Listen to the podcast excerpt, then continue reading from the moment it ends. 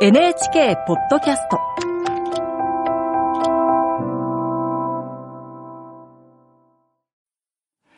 こんばんは、作家の高橋源一郎です。今夜はとっておきのお話を一つ。今から25年ほど前、90年代の末期に僕は少しの間、アダルトビデオの世界へ紛れ込み、ついには監督までしたことがあります。えー、監督がクレジットされた作品は3本。ちなみに、AV の某配信サイトで僕の名前を検索してみると3本ヒットします。そのうち監督作は1本。残る2本は出演だけです。だとすると少なくとも5本は出演していることになります。いやはや、どうしてそんなことになったのでしょう。その頃僕は日本文学清水史という小説の連載を始めていました。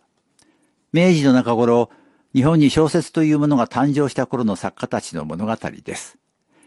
どんなジャンルでも一番面白いのは、生まれたてでまだカオスのような頃。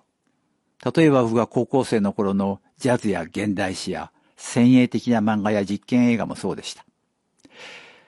今もそんな場所があるのではないか。だったらそちらもテーマにして書いてみたい。と思い探したどり着いたのがアダルトビデオの世界だったのです。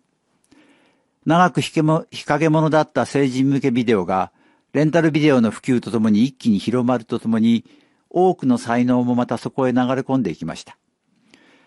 90年代のアダルトビデオには何を作っても構わないという自由な雰囲気がまだ残っていた頃でした。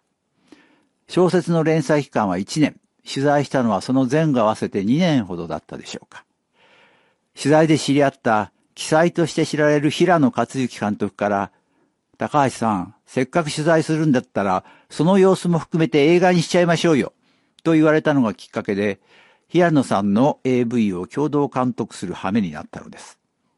その中身、そこで見たもの、そこで会った人たち、そこで起こったこと、そこで僕が感じたことについては、またいつかお話しすることにしましょう。世間がどう思っているかも知っています。いいことも悪いこともありました。天使のような人間も最低の人間もいました。しかし、それはどの世界でも同じなのかもしれません。ただ、少なくともあの場所には、物を作り出すあらゆる場所が持っている熱は確かにあったように思いのです。